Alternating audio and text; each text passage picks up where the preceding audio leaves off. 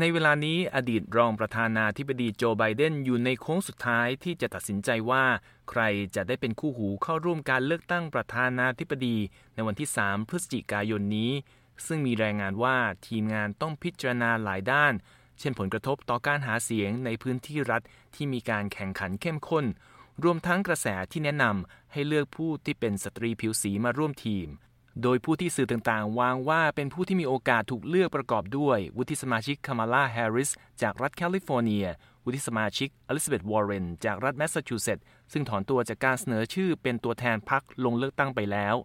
ซูซานไรส์อดีตที่ปรึกษาด้านความมั่นคงของอดีตประธานาธิบดีบารักโอบามารวมทั้งสสแคเรนแบสจากรัฐแคลิฟอร์เนีย และพันโทหญิงลัดดาแทมมี่ดักเวิร์ดวุฒิสมาชิกจากรัฐอิลลินอยส์ หนังสือพิมพ์ The New York Times เชื่อว่าหลังทีมงานของอดีตรองประธานาธิบดีไบเดนรวบรวมข้อมูลของทุกคน และสำรวจความคิดเห็นของประชาชน และพิจารณาปัจจัยต่างๆ แล้ว ตัวเต็งสองคนในเวลานี้คือ สสแคเรนแบสและอดีตที่ปรึกษาด้านความมั่นคงซูซานไรส์ รายงานข่าวระบุว่าสสแบสมีโอกาสสูงมากที่จะได้เป็นผู้ถูกเลือก หลังสมาชิกสภาคองเกรส จากพรรคเดโมแครตหลายรายที่เป็นพันธมิตร พยายามล็อบบี้ทีมงานของไบเดนด้วยข้อมูลต่างๆ The New York Times รายงานโดยอ้างข้อมูลจากผู้ที่คุ้นเคยกับอดีตรองประธานาธิบดีสหรัฐว่าไบเดนนั้นต้องการผู้ที่มีความสามารถที่จะช่วยผลักดันนโยบายสำคัญสำคัญของตนในการบริหารประเทศ โดยไม่ค่อยเขวง่าย ๆ และคิดถึงแต่เป้าหมายทางการเมืองของตนเอง เมื่อสหรัฐประสบปัญหาความท้าทายต่างๆ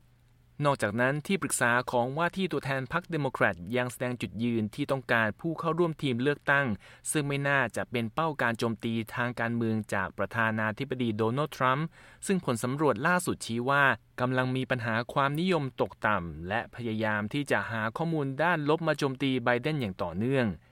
รายงานข่าวยังระบุด้วยว่า สมาชิกรัฐสภาสหรัฐจากพรรคเดโมแครตหลายราย ได้พูดคุยกับทีมงานสรรหาผู้เข้าร่วมชิงตำแหน่งรองประธานาธิบดี และแนะนำให้เลือกสสแบส ผู้ซึ่งเข้าได้กับทุกกลุ่มภายในพักและน่าจะเป็นผู้ร่วมทีมที่พักดีต่อไบเดนแน่ ๆ เมื่อเร็วๆนี้สสแบสยังได้ออกมาตอกย้ำเรื่องนี้ด้วยการประกาศว่าตนไม่มีความประสงค์ที่จะลงสมัครรับเลือกตั้งเป็นประธานาธิบดีสหรัฐแม้แต่น้อย ซึ่งคำยืนยันนี้น่าจะทำให้ทีมงานของไบเดนกังวลน้อยลง ว่าเธอจะฉายแววเกินหน้าอดีตรองประธานาธิบดีในระหว่างการหาเสียงได้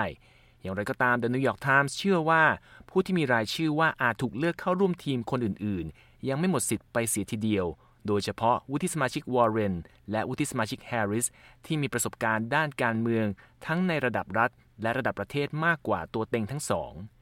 ทั้งนี้วุฒิสมาชิกวอร์เรนได้กลายมาเป็นที่ปรึกษาด้านเศรษฐกิจอย่างไม่เป็นทางการ ของอดีตรองประธานาธิบดีไบเดนและได้รับเสียงสนับสนุนจากสมาชิกหัวก้าวหน้าในพรรคมาระยะหนึ่งแล้ว ขณะที่หลายคนยอมรับว่าวุฒิสมาชิกแฮร์ริสเป็นผู้ที่มีความสามารถในการระดมทุน โดยเฉพาะจากผู้บริจาคสำคัญสำคัญของพรรคอย่างมาก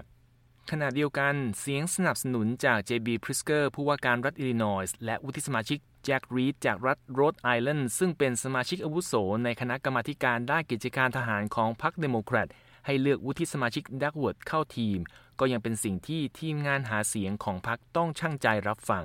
แม้ว่าจะมีข่าวว่าคณะกรรมการคัดเลือกของอดีตรองประธานาธิบดีไบเดนค่อนข้างจะกังวลใจว่า การที่วุฒิสมาชิกดักเวิร์ดไม่ได้เกิดในสหรัฐ อาจกลายมาเป็นความท้าทายทางกฎหมายภายหลัง หากเลือกเธอเข้าร่วมทีม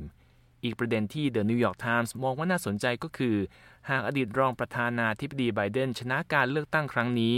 เขาจะมีอายุถึงเกือบ 82 ปี เมื่อสิ้นวาระแรกของการดำรงตำแหน่ง ซึ่งแปลว่า ผู้ที่ได้รับเลือกเป็นรองประธานาธิบดีอาจเป็นผู้ที่ถูกยกขึ้นมาเป็นตัวแทนพรรคเดโมแครตในการชิงตำแหน่งประธานาธิบดีครั้งหน้า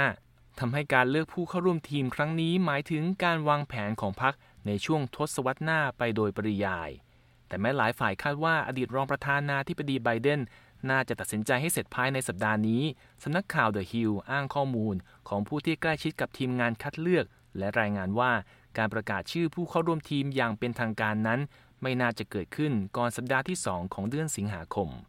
นพรัตน์ชัยเฉลิมมงคล VOA ไทย กรุงวอชิงตัน